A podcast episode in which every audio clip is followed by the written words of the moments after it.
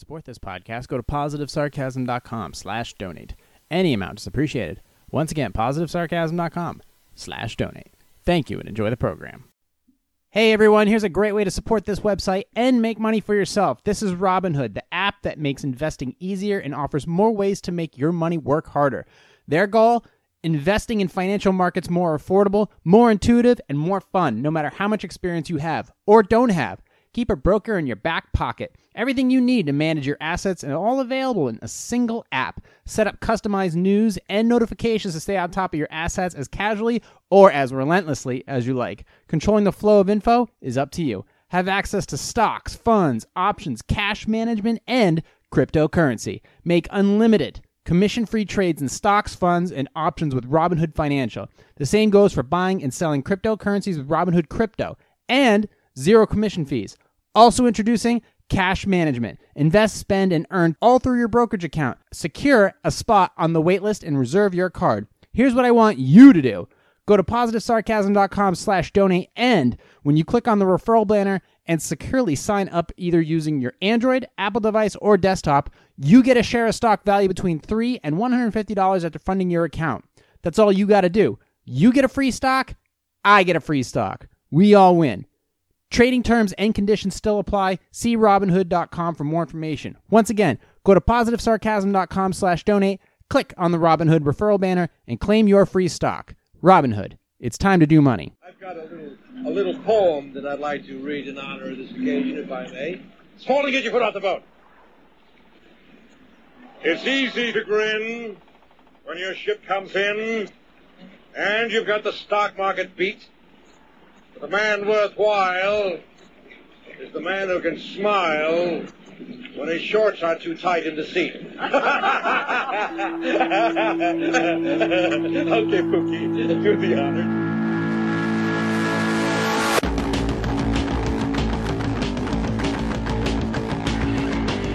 Jay here, PositiveSarcasm.com, recorded here from Spare Parts Studios. Happy Wednesday, everybody. Uh, you can find me on the uh, links. Uh, well, you can't find. Can you find me in the links? I wish you could find me on the links. Ah, I wish I was. You know, uh, on the links, I was on the verge when I was uh, a younger lad in my days. In my late twenties, I was actually working on becoming like a like an amateur golfer, like a PGA amateur. I was getting pretty good, um, and then my life flipped upside. Then life turned around, flipped upside down. Um, so yeah, I couldn't, I couldn't do it. But uh, I don't know. Maybe someday I'll get back there. I'm a big fan of golf. Anyways, yeah, you can find me on Instagram. You can find me on Facebook. You can find me on TikTok. You can find me on YouTube. YouTube, Positive Sarcasm, Positive Sarcasm Podcast. I almost uh, went off track there. This is definitely the well. I've been looking at the articles I have for this week, and I am just all over the place as far as going off track hey, can't win them all. Not every week. It's, to me, it's not really a big news week. My idea of a big news week is I got big articles with extended topics that allow me to reach into the far corners of my brain and see what's going on. This one, it's kind of like, you know, just kind of like meatloaf again. Fuck. But you can find me on social media. You can find me on YouTube. And you can find me nice and comfy in the spare parts studio, recorded here all by myself and my dog, who has decided to take up occupancy in the guest chair.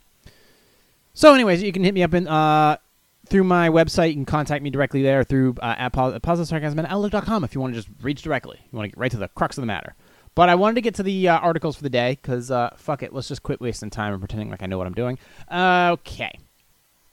So there was some hubbub this week. I know that everybody's more focused on when you search for when I search for articles, it's it's an it's a constant update throughout each and every day constantly checking the updates and then curating it to see okay i don't care about that i don't care about that and then it's like a multitude of like um, one place has a, an article about asteroids and then another one has another article about asteroids and it's like okay i don't need to see that much information i want to see new articles i don't want to read four different articles about the asteroid that's supposed to be coming by next tuesday i don't i don't really care about that to me it's not it's not a big deal. A- a- articles about asteroids, potentially hazardous ones that they call them. Look, if there was an asteroid coming that they knew about, we'd know about it. Okay, it would be entire shift in strategy about every, the, our entire way of life if that was the case.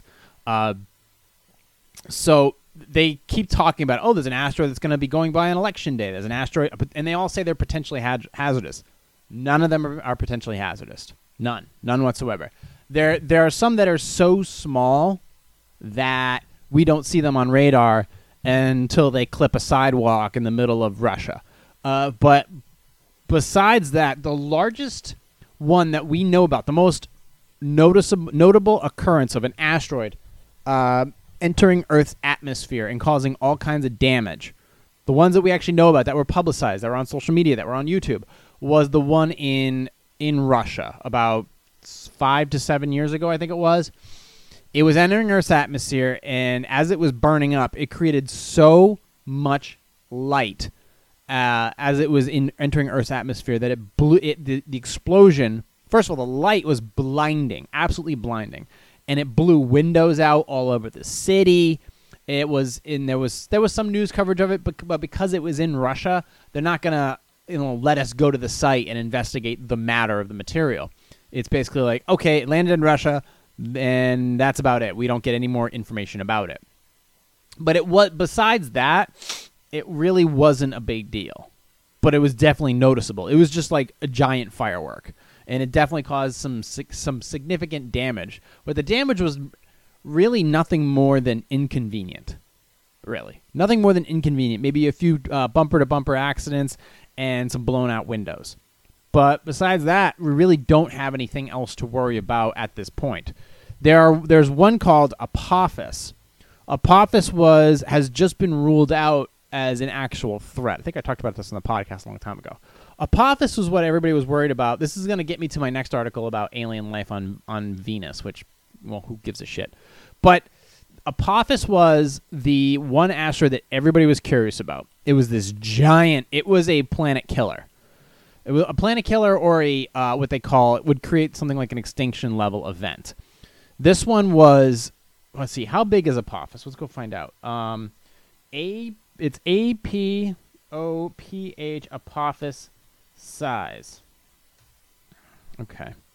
Apophis is uh, asteroid 99942. It's the diameter of 370 meters. And it was a period of concern in December 2004. So 370 uh, meters is 11 is 1100 feet wide. So three and a half football fields.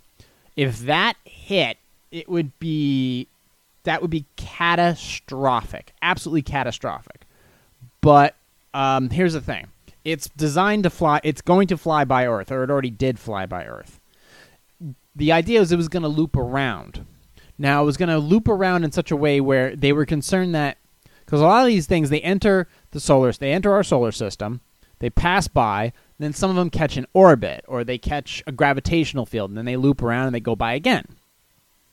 What they were concerned and then we can rule out due to mathematics whether or not it's how far it's going to be if it does loop around, where it's going to pass by if it does again, or what body it's going to hit.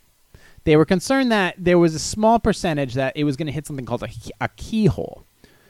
A keyhole basically is if it hit, if it went by at a certain distance at a certain time, then what would happen would in 2029, it would be in a position to be awfully close to uh, entering our atmosphere.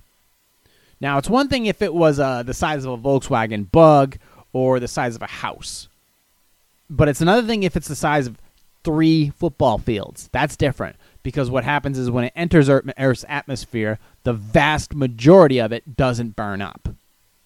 And then you've got a significant problem. That's essentially a, a planet killer. Uh, it would take centuries. It would take absolute. It would take complete centuries to uh, establish any new life on Earth above the ground. But the idea that, uh, and we would have five to seven years to actually figure out a plan of how to get people underground. We would have no chance of getting that thing out of the fucking sky. None. We wouldn't have any prayer of redirecting it. Uh, we have no technology like that. None whatsoever.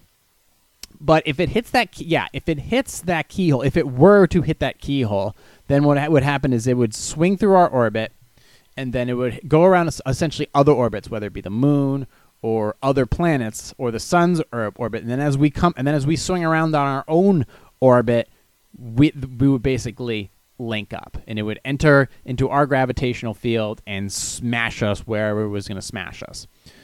Now, that's that's awfully frightening because it wouldn't take. There are some things that we are concerned about. One is a giant earthquake. The giant earthquake of concern is the one along the line of the San Andreas Fault, which goes through California. California has already its own problems, anyways, because it's essentially burning to the ground because they don't clear brush fire. There's a massive drought. They have the Santa Ana winds. They have massive pollution, and it's just a giant wreck of a state. And they also have some of the largest uh, national forests too. Uh, I actually visited one a, uh, about a year and a half ago at this point.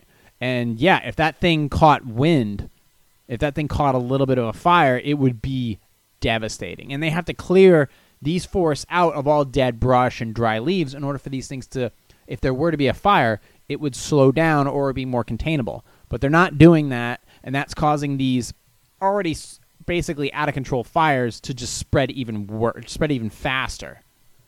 Because a dried leaf burns up so quickly. Well, if, if you're not clearing the brush or you don't have the, the budget to clear the brush, then it's an absolute nightmare. And that's pretty much California. California looks like a scene from Blade Runner now, that's another issue. Is obviously California already burning to the ground. Just maybe, maybe it's a good thing. Um, as far as the earthquake, well, that's waiting to be seen. That's another thing. Uh, the other issue besides the giant earthquake that would pretty much put California in, the ocean, which would probably do us all a favor, is the giant volcano, the giant caldera known as Yellowstone. Yellowstone is a is basically a giant lava pit. It's a giant magma pit, and it's overdue to erupt. So basically, you and it's the thing is, you don't even see it. Imagine just walking through Yellowstone and not realizing that you're on a giant bed of volcanic doom. And it basically is if that went up, what would happen is if it went up, it would a ma- it would ascend from the ground because you'd have a massive buildup of pressure. And when you have a massive buildup of pressure, the ground is going to change shape. I don't. It would probably. I'm not sure how it would happen. It would probably be to the point of where if the ground, if it were to explode, it would be one thing. They have a plan too. They have they have one option. What they're trying to do is relieve pressure. There's a, a, a been discussion about relieving volcanic pressure from Yellowstone by basically it's like putting a potato in the oven. You don't want it to explode, so what you do is you poke holes in it. Well, you essentially want to poke holes in a if you want to relieve the pressure, like it's one thing like say if Mount St. Helens instead of having a pyroclastic explosion, you essentially just poked a hole in it. If you poked several holes in it, it would relieve the amount of volcanic pressure, uh, therefore making the explosion less powerful or basically preventing it from exploding. So, like you have Kilauea, which is always, which is a very active volcano. Kilauea is in um, Hawaii, and that one erupts all the time. Causes a lot of damage too, because it has a lot. It's very active. But if that thing were just sitting for 20 years, 30 years, 100 years, and it wasn't erupting, and then eventually build it, build it up and pr- built up in pressure, and nobody poked a hole in it, well, if you weren't keeping the pressure low all the time, keeping it constantly, you know, under close watch and maintained, then it would basically just blow up Hawaii. What happened with Mount St. Helens is obviously the pressure built up to the point where they were watching the they were keeping an eye on the seismic activity of Mount St. Helens. And they noticed that there was a serious uptick in the coming months of Mount St. Helens eruption. And then one day there was a uh, a buildup inside Mount St. Helens. Like there there is a inside the actual cone there was a buildup of rock, and the rock was rising.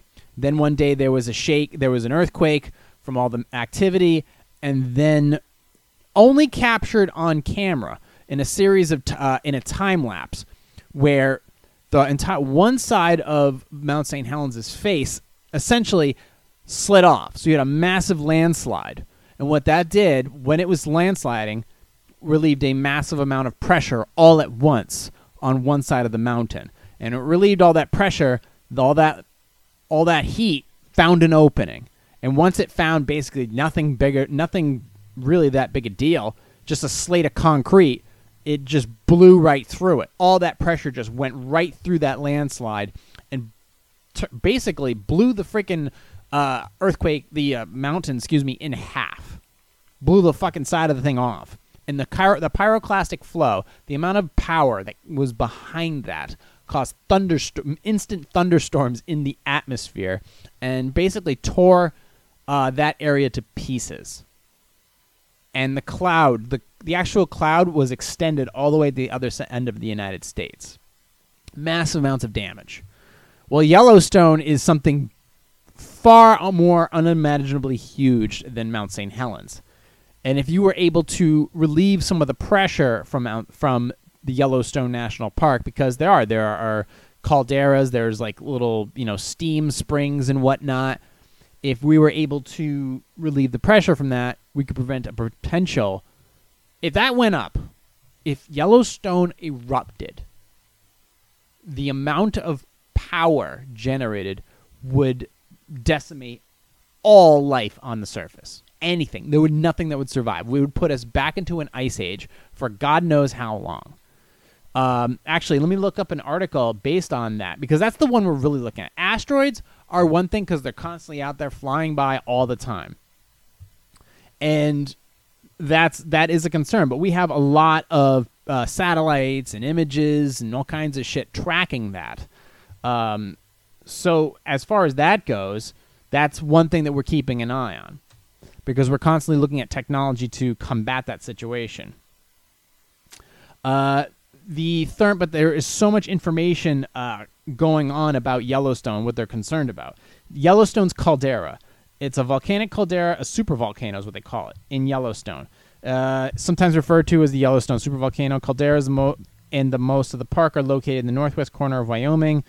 Okay, 30 f- so 34 by 40, 45 miles is the size of the caldera. So a 45 mile wide uh, caldera. Interesting. Uh, what else? 2020 is not the year. All right, cool. So here is the actual. All right, here is the actual uh, article here on Yellowstone. It says 2020 is not the year. This is from express.co.uk.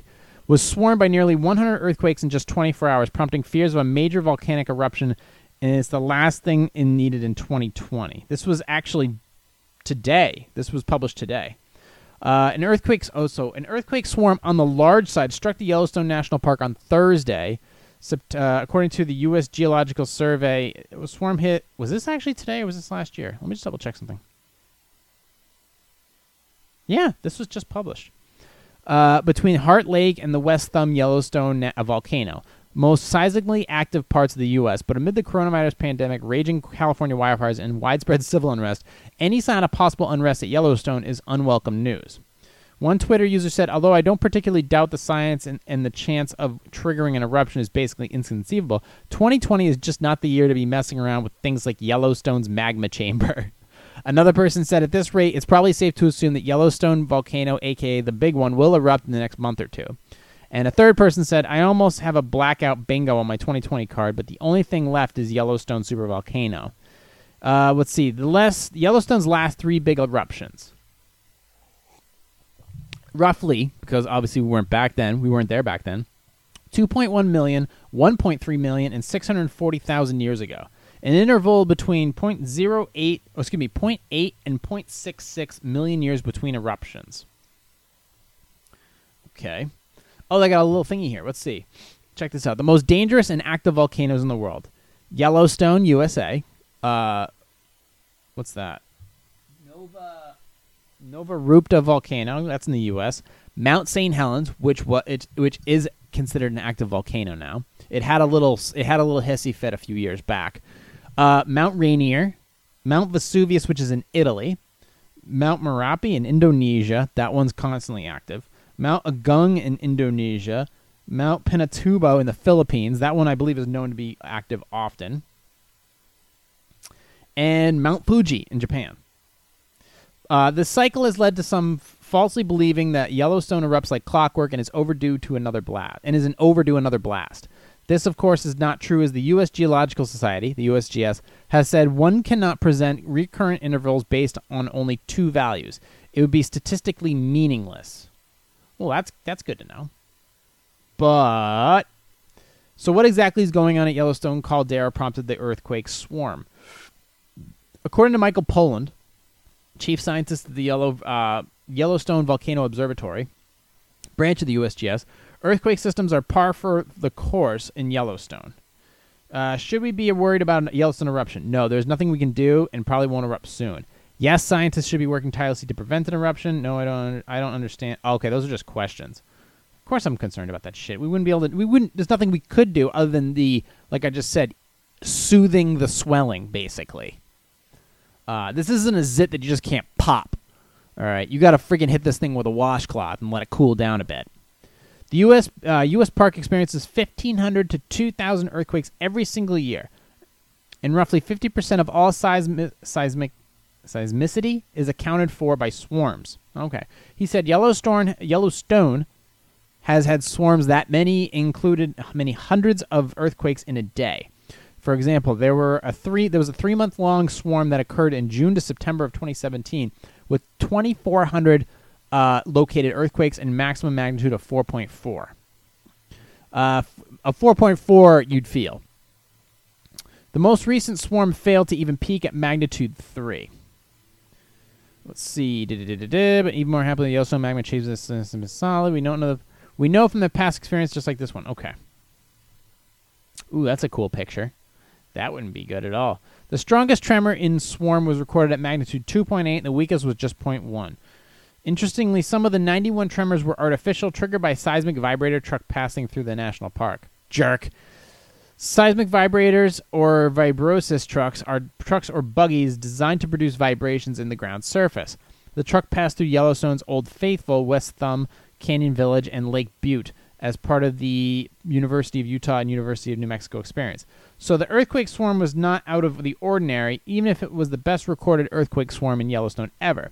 Dr. Poland said, So the 91 quakes were real quakes, and it happened to occur when there was a synthetic experiment happening, which is really cool because it means the natural swarms was seen by hundreds of temporary seismometers. Seis, seis, seismometers. The USGS also tweeted after the swarm, Happily, the volcano doesn't know what year it is, and even more happily, the Yellowstone magma chamber is mostly solid. So that's good news. I mean, for everything that's going on this year, that's the one thing we don't have to worry about. Uh, nearly 100 earthquakes. So I guess that was recent, but I guess nothing more to worry about.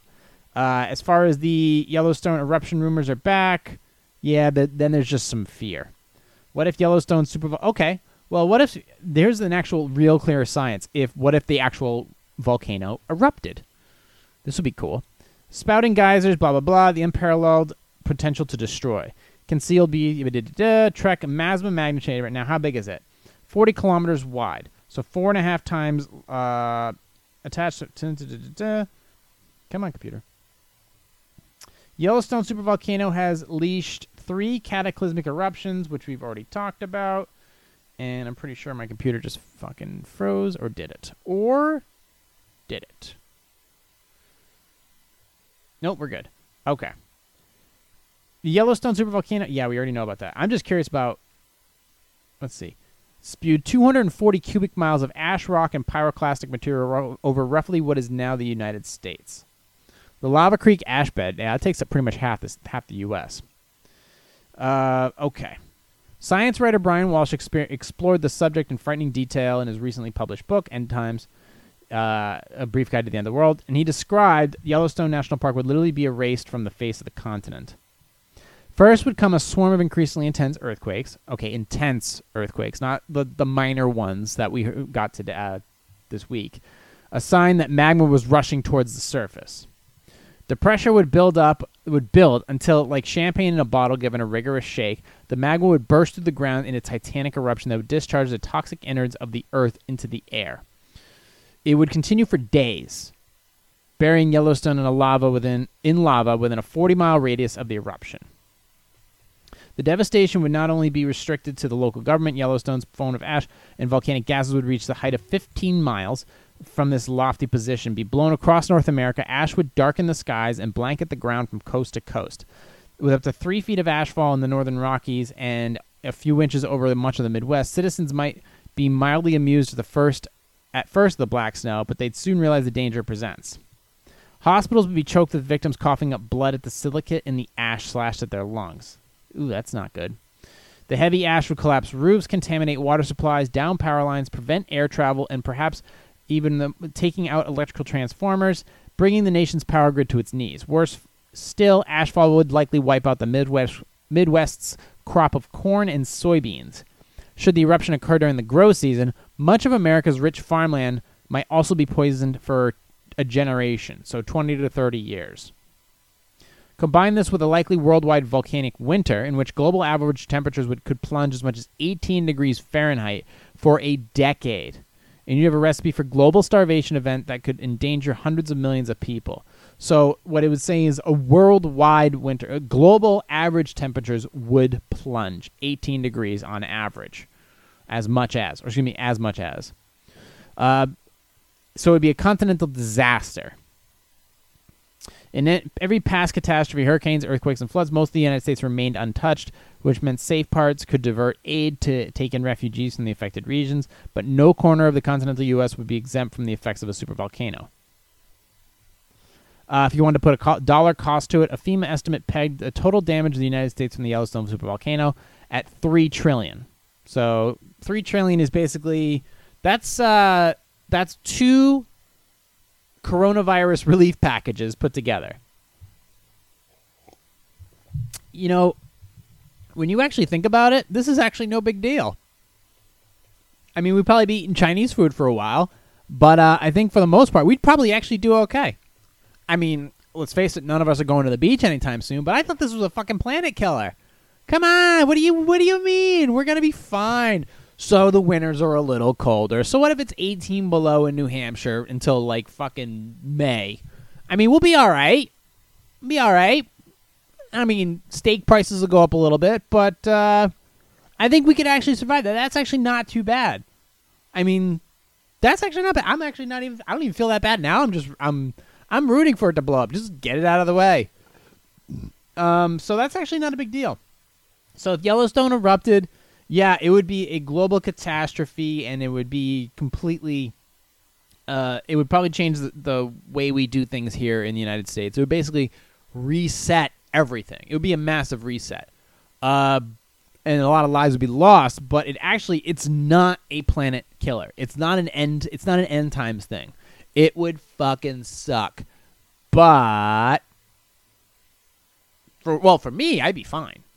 I'd be fine. If you lived in Montana, you'd probably be in deep shit. If you lived in California, well, what are you doing living in fucking California? Everybody's leaving there anyway, so what are you thinking? Uh, Mexico would go up in value, that's for sure. But for the most part, uh, it's not actually as crazy. It doesn't seem. There's discussion about NASA boring into Yellowstone's magma chambers and pumping in cold water to cool the system and quell the risk of an eruption. But this plan is wishful thinking at best.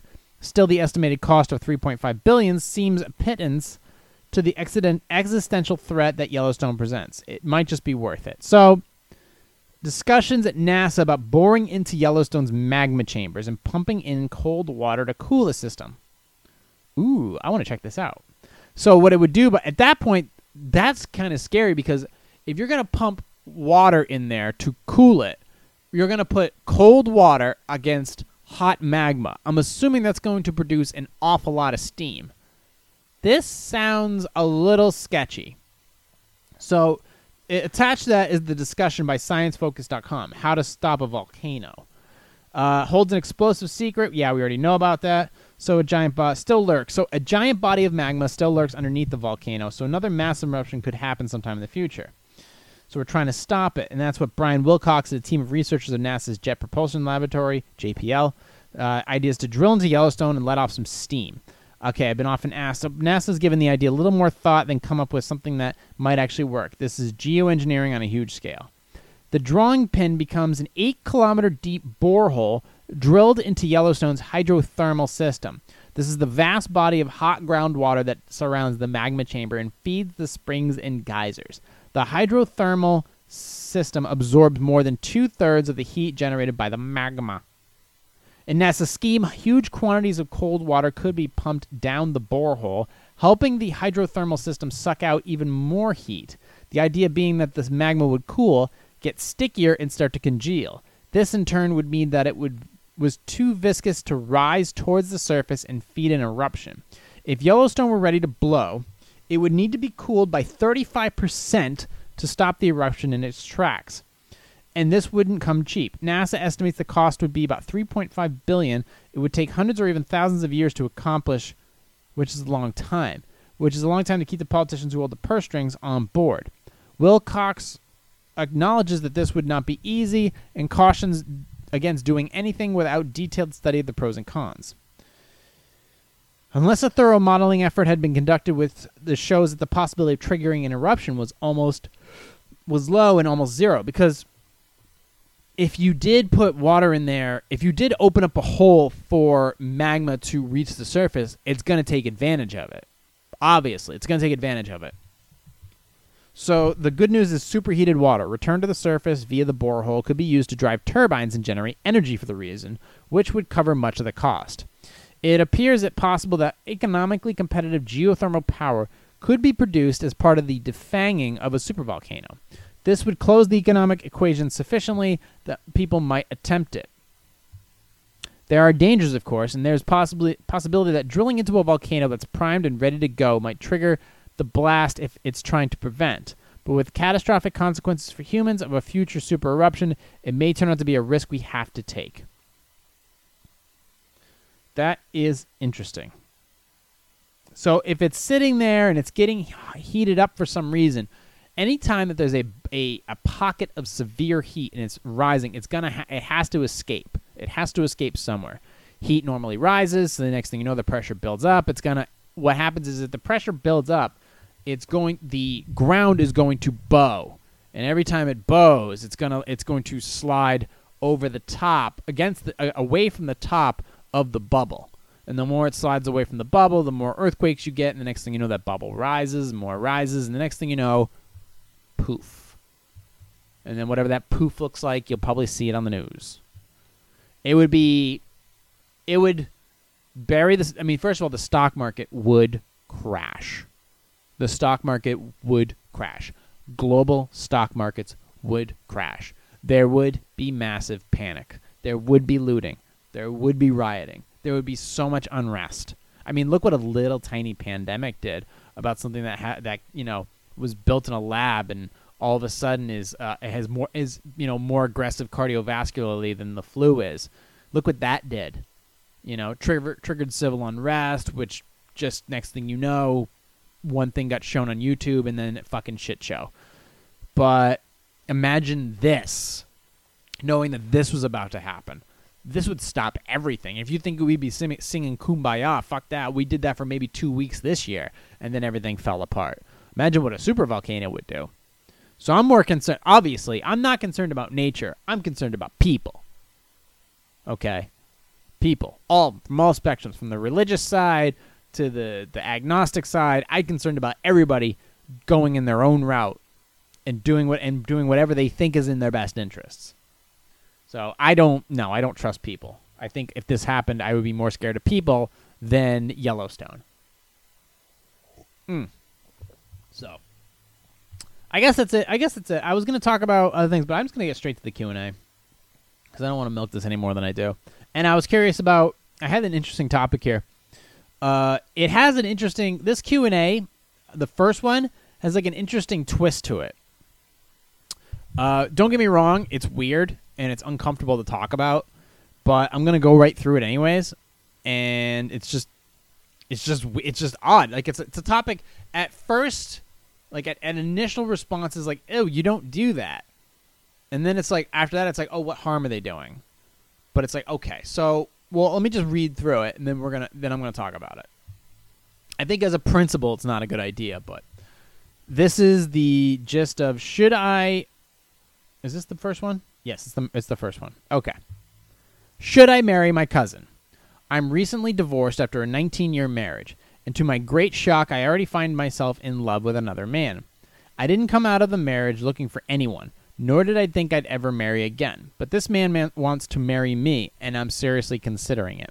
Despite the societal taboo, it is legal in my state for first cousins to marry, and genetic issues with offspring aren't a concern. We're both sterile and have no ability or desire for more children. My siblings suspect and aren't pleased with the situation. His parents know and are happy for us. We bonded when he contacted me to offer support after he heard about my divorce, and it was love at second sight. Why second? Because we grew up together, literally next door, and he's my first cousin. Am I crazy to think I'm in love again this quickly? It doesn't feel too fast because we've always known each other and have been close. And it's just that the form of love has changed. How do we break it into the rest of the family, the world? People can be so judgmental, even though in many parts of the world it is perfectly normal to marry your first cousin. Well, okay, the initial thing is yeah, you can't breed with your first cousin. Just let's just get that out of the way right now. I'm just going to deal with facts. You can't breed with first cousins. There's a reason for that. They have rules and laws in place and genetic genetic testing in place for places like uh, for Britain and other areas, so that you don't happen to accidentally fall in love with a first cousin or somebody so close to you that when you have a child they are missing opposable thumbs. You have these things for a reason. So, uh, and that there's another. There was an issue, a study specifically with the Middle East, something to do with um, uh, some like Islamic State stuff, where they were marrying. Uh, they were forced to marry first cousins or people close in the family, and then you were having some issues with IQ. There was there was some information about that that was brought up, and obviously, if you have if you are if you're breeding with somebody who's genetically too close to you, there is issues with your your child can become more aggressive your child can have cognitive issues and there it just leads to way more problems. So they had they, there was some discussion about that. Uh, and they also and you know monarchies do the same thing. Monarchies do the same thing. So there was then concern about this. You guys aren't breeding which is good but i'm trying to think of the other issues that would stem from being in a relationship, let alone marrying a first cousin. Do you really want to set that precedent? I understand, you know, I I get that heart the heart wants what the heart wants, but didn't I think Woody Allen said the same thing when he ended up marrying his stepdaughter. So I'm extremely I mean, you're obviously not looking for my blessing, but I'm extremely hesitant by saying, you go get him, girl. Uh, I have extreme doubts about this, and me personally, if I was to be like, if you know, my first cousin was in love with me or whatever, or if I was to find out that I was dating my first cousin or something like that, I would probably put the brakes on the whole fucking thing. I would probably pump pump the brakes on the whole thing. You can't there's something genetically in there that's just like, yeah, this just doesn't work. Like even if you were I, I there are there are laws in certain states where yeah you can date and marry a first cousin, but there are also laws in these states like and you're not breeding. Well, just because you aren't breeding, like for example, in some states, if you're not, it, you can't marry like your son. The son can't marry the mom, even though they're not breeding but you still don't do it maybe for societal reasons or whatnot. I would be extremely hesitant about being like, hey, congratulations, you two, cut the cake. So I don't know. Me personally, I don't, I don't, I'm not into it. I'm, I'm maybe not into it. Maybe you should pump the brakes, but I, I don't know. I don't have a conclusive uh, thing on this because I'm, I'm, but I'm guessing that there are other other significant factors that I'm not measuring in my head right now that would say this is not something you should be doing. It definitely isn't. Obviously, he wasn't reaching out for support. He okay, thinking as a guy, he's not reaching out for support. He's reaching out to get in your pants. That's it. That's what he's doing. So you take that for what it is. If you take it for love, that's great. I can tell you right now, he wasn't reaching out to support you. He was reaching out to get to you. He was reaching out to get with you, okay? Don't misconstrue that. You take that for what it is. And then the rest of that, I well, I, I leave it to you guys because that's a that's a weirdie. That's a weird one. Maybe the second one will be so much easier. Okay. Am I a jerk for telling my pregnant wife she needs to stop rubbing her belly so much? Uh, for telling my wife that it makes me uncomfortable how much she rubs her pregnant belly. I'm not sure why it bothers me so much. The only thing I've really been able to come up with is that maybe subconsciously I find it aggravating since it seems like the way seems like a way to draw excessive amounts of attention to herself. I have always thought about make it making me uncomfortable because it feels like the pregnancy is dominating our lives in ways I don't think it should. It seems like all she wants to talk about is the baby, even though she we still exist as individuals and the baby isn't even here. Either way, it bothers me all the same, especially since at this stage in her pregnancy, she does it all the time. She does it around me and friends and family, which I do think is weird, even though none of them have complained. I get that it's about bonding, but I have asked her to maybe not do it so much around me because it makes me uncomfortable. I got told I was controlling and unsupportive, but those are pretty outrageous claims considering how much support I have given her. Never once have I complained about anything until now, so what she said was extremely hurtful. She doesn't even see me that much during the week, so I don't understand how I'm controlling. Do my feelings and actions make me the asshole? Well, okay. Look. Guys rub bellies when we have indigestion or bloating. So imagine if you have indigestion and bloating for six to eight months in the shape of a fucking kid. So I mean, I would be rubbing my belly too. I would be rubbing it all the time. And I think they there's probably a lot of things they do it. They grab their back because their back hurts. They rub their belly because I'm sure there's a lot of pain and uncomfortability and having to pee all the fucking time. I'm sure there's a ton of reasons why they're rubbing their belly so much. Obviously, women are attention whores, but that's besides the point. The fact is, is this woman that you have uh, pledged your vows to is pregnant with your child. So that is that's pretty much it. That doesn't mean you can't go out and play golf with the guys or have a cigar night to blow off some stress. But the fact is, she's pregnant. She's got a, a she's got a big old belly, and it's not because of pork chops. She's got a big old belly that's ready to fire out a kid, and that's why she's holding on to this thing because there's probably the baby kicking, or maybe she's feeling it, or it's a set. It's a ton of things that you're not feeling at the moment and if that's the only thing, that, what is it? it I you can't. You have to deal with this. I don't know if you're the asshole. You're not the. You're not an asshole for asking the question. You're an ass. You're kind of a dick for saying, "Hey, can you stop rubbing your belly, even though there's a fucking kid in it?" Just be happy that she's holding on to the kid and she's gonna she's gonna take care of it and stuff. Be happy like that that she's actually focused on. Because I also think too, like there's a thing about if you rub the belly or if you play music or something like that or if you talk to it i think cognitively i think there is some benefit to actually doing one of the three or all the three things for the child i think there's been some scientific evidence or something uh, at a certain week or a certain month if you are caressing the belly or talking to it or playing music or something like that that there is some type of benefit to doing that to the kid. So if she's rubbing the baby, well, rubbing the baby, if she's rubbing her belly, I don't think it's because of last night's burrito. I think it's because of the fact that there's some benefit to it that she's doing it.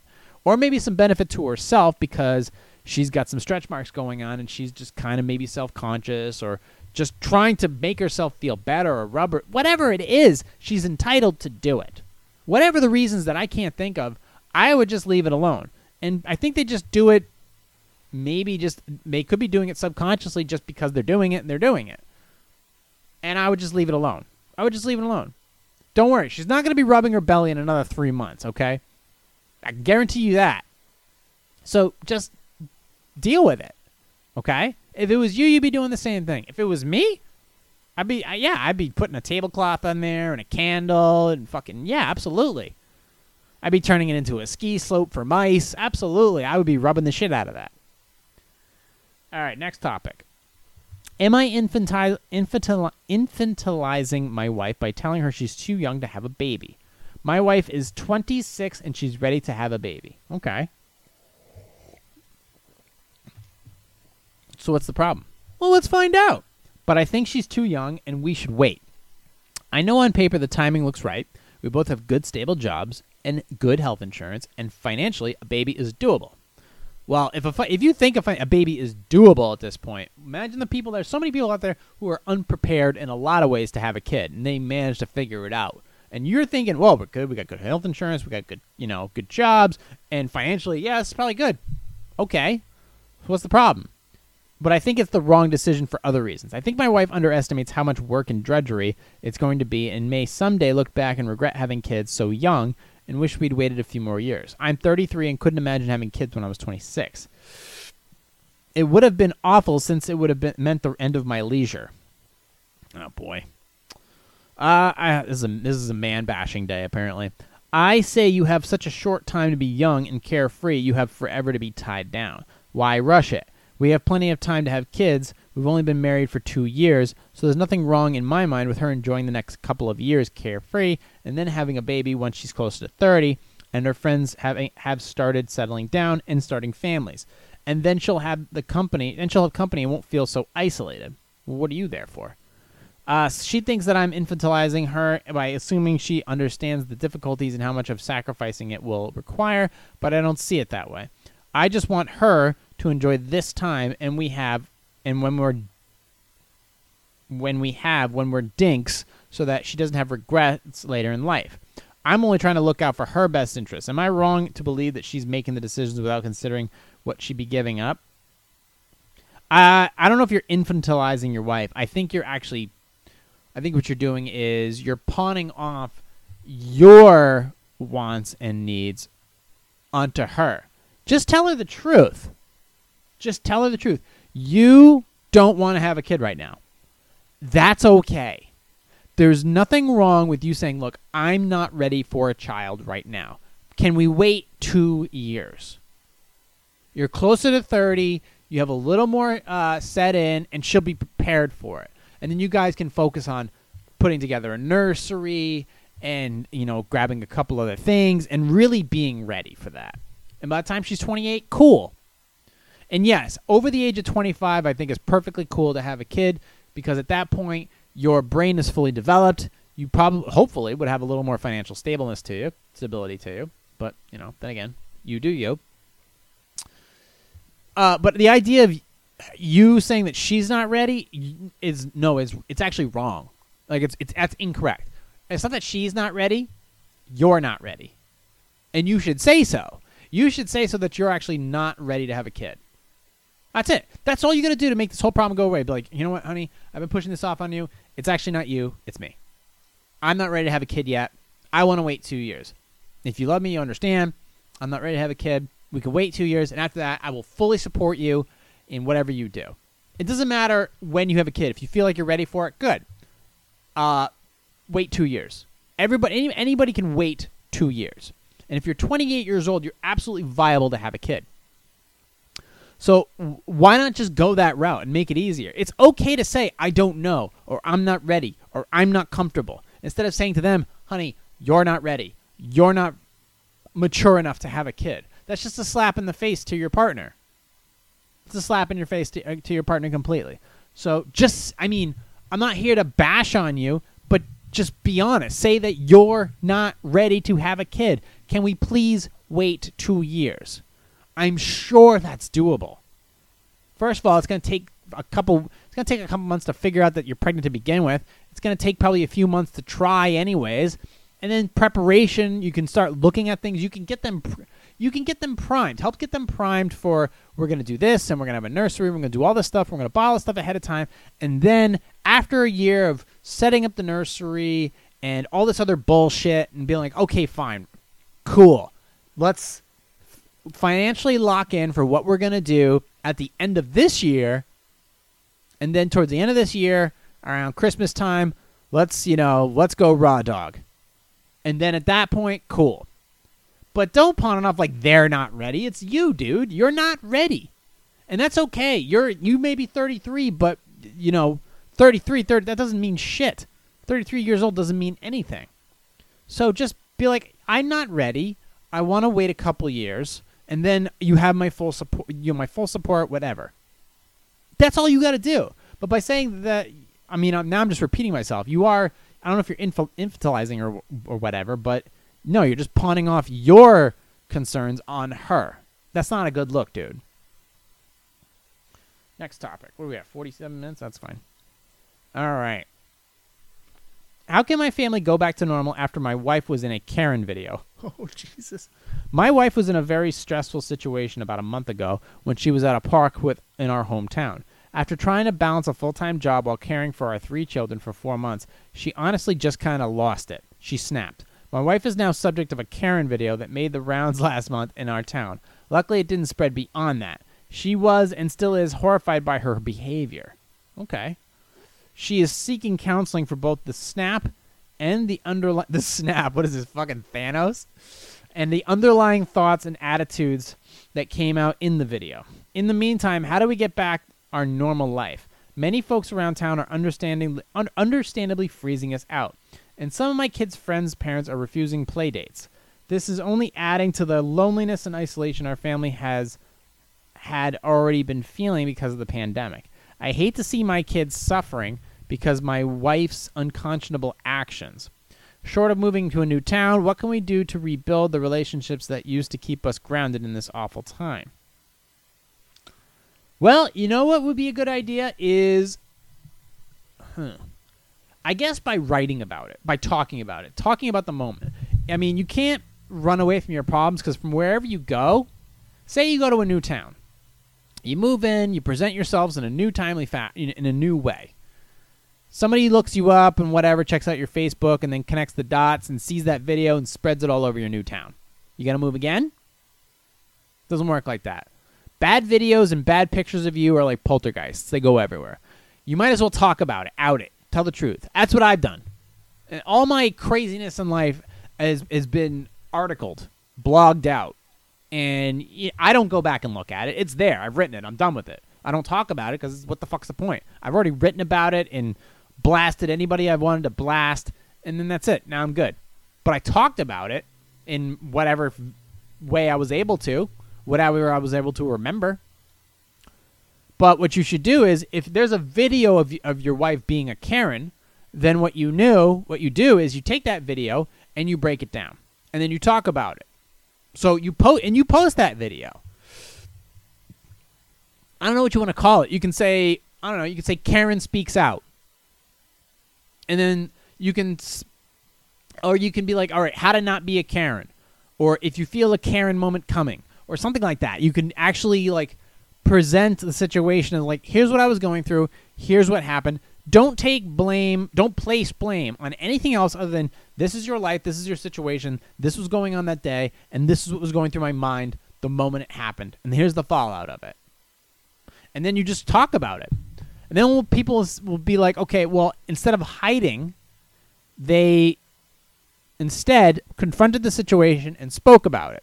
This might help you redeem some of your credibility within the neighborhood, within the town, within the people that won't talk to you or freeze you out. Because right now they just see you as a Karen. Uh, so this might be a good this might be a good idea, and just post it, put it up online, and how you were and how you word it. But whatever you do, do not place blame on others, on society, on pol- politics, or anything like that. Don't do that. Take responsibility for whatever was going through your mind that day and what led up to it and the fallout afterwards. And if you do that, you'll win some back. Uh, win. You should win some of your credibility back. Don't pretend, cry. Don't use big politically correct bullshit, corporate HR fucking words. Just be honest and come whatever, whatever comes to your mind. Get it out there, put it into context, and release it. I think that you would be better off for it. Let's go. Let's see. All right. Should I go out for coffee with my boss's son because my boss wants us to be friends? Over the summer, my manager suggested that I might get along with her son. Hmm. Which sounds possible. I've never met him. And gave me his phone number. I think she is proposing we be friends, not trying to set us up on a date. But I don't really want to be friends with my manager's son. Too awkward. I told her I'd think about contacting him. Then I figured I'd never. Uh, then figured I'd never would. I did say I was worried about the potential dyna- dynamics. Now he's texted me. I really just not interested, but she's really gone to bat for me. There's maybe a promotion of sorts coming up that I'm interested in. In work, my workplace is weird, incestuous environment. My workplace is a weird, incestuous environment. Think fourth, fifth generation families working there, and I am afraid of possible repercussions declining to hang out. I tried saying that I prefer to keep personal and professional lives separate, which he accepted. But another coworker is now involved and they're encouraging me to give it a chance. I'm thinking I'll just agree to a coffee to say I tried. Well, okay. This one's up to you. This one is actually up to you. If you decide that your career and you want to do a quid pro quo thing, like, fine, I'll go have coffee with this schmuck. Maybe this will get me the extra dollar an hour that I'm looking for or whatever. If you value that and you need the money right now, or, okay, that's fine. If your pride is of significant value to you and you straight up don't want to deal with this shit and you don't give a fuck about the promotion, or you do, but you're willing to stick to your morals or your laurels or whatever over that, then do that. And I would support you either way in those decisions. But if you decide it's just not worth it, you're not interested, and you just don't want to, and you do want to separate work life from your personal life, then you stick to your guns. Remember, there are protections out there for you if you decide you got snubbed because your boss, you know, was pissed that you didn't go on a coffee date with her son or whatever. Hmm. But yeah, if you decided to, look, I get it. It's hard out there for a pimp. If you decided, look, I'll just go on the coffee date, have a chat with them, and try to ease my way out of this, and just to, you know, so you could get some, what do you call it, some points, some cookie, so that you can get your promotion or whatever. Okay, I get it. All right, no big deal. And then you could always use that to get a, you know, get you could always use that promotion to get a better job somewhere else for more money. You could do that. Uh, however, if you decide to stick to your guns and be like, no, I don't want to meet this person, fuck that shit. Totally get it. I support you in that way too because, look, man, look, lady, look, lady, hurt pride or you know, relinquishing your value system for uh, for whoring out to the corporate man. Yeah, I get it. So if you decided that it, it's your pride, it's just not worth losing that uh, then I totally get it. And yeah, I would back you 100% that decision. Was that the end of Q&A for today? Let's see. Portrayed movies. It was a women's monolithic response to stereotypical. Do I even want to do this one? Come on, girl. Back up. Get a hold of your... Nah, fuck that one. We're done. We're done. I don't give a shit about that one. Um, so yeah, that's been the that's been this uh part podcast for today. We just kind of petered out. I don't know. It just wasn't that wasn't big. It wasn't a huge week for shit. Although I was curious about the uh, the the Yellowstone thing. I kind of that did lead into something. I did want to learn more about it. I just want to. Sometimes I just want to learn shit than doing random rants and stuff. I do want to learn stuff on this podcast every now and then. I love reading science stuff. I love science fiction. I like I like interesting topics, things that you know fascinate me and stuff. And uh, yeah, sometimes I like to share that with you guys. So if you if you find it interesting, or you have questions or comments or concerns, or you want to know the links or the in- where I got the information, you can just email me directly, positive sarcasm at outlook.com. You can also contact me through my website too. You can just go to Positive Sarcasm, click on the contact button, and you can also uh, there's posing music, movie reviews, questions, comments, concerns. There's all kinds of shit on that page too. Check out my uh, also. Uh, I did drop uh, my part two of the wedding vlog that I just did is officially out. Uh, you can go to my YouTube channel, Positive Sarcasm. Go and check that out. It's called Pony uh, Oceanside Part 2. Uh, for the most part, it was a hit with the audience members. So anybody who viewed it did love it. I did have to make some significant sacrifices uh, content wise in order to make this video, which pisses me off to no end. But that's the part of, that's the part of the game when you make wedding vlogs. That's some of the things you have to uh, deal with, and you have to accept it. So, um, in the mar, and that's well, that's pretty much that's pretty much it. That's all. I, that's pretty much it. But this will allow me other opportunities uh, for making uh, wedding vlogs like that because I do love making them. I do enjoy the process of, of the timing and the effects and the dream effect and the dream effects and the transitions and just making something that people haven't seen before, a different idea of how wedding videos should be made or any video should be made for that matter. So, I think my I think my content has spoken for itself, especially recently. So, anyways, uh, we're done for the day. If you want to subscribe to this podcast, you can simply uh, you can go and hit it up at my website positivesarcasm.com, or you can uh, actually subscribe to my Positive Sarcasm podcast channel on YouTube. Uh, the video uh, the video quality has just been upgraded as of recently, and you can also, if you're just in the old school podcast form for audio, uh, iTunes, Stitcher, Google Play Music, uh, Spotify, iHeartRadio, TuneIn, Podcast Addict, Castbox, Podbay, iHeartRadio, anywhere where podcasts are available, you can stream it and download it for free. But if you want to support this podcast, and I wish a million of you did, simply go to positivesarcasm.com slash donate and give me a dollar. I'd love it. I would love it. But until then, thank you for listening, watching, and subscribing. Hopefully with more energy. I will talk to you all next week. Recorded here at the Spare Parts Studio. This has been a positive sarcasm presentation.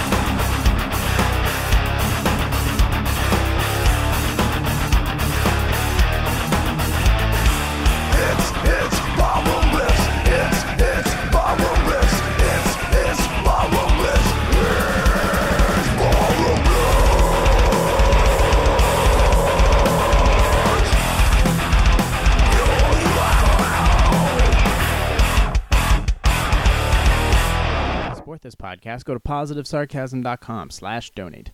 Any amount is appreciated. Once again, positivesarcasm.com slash donate.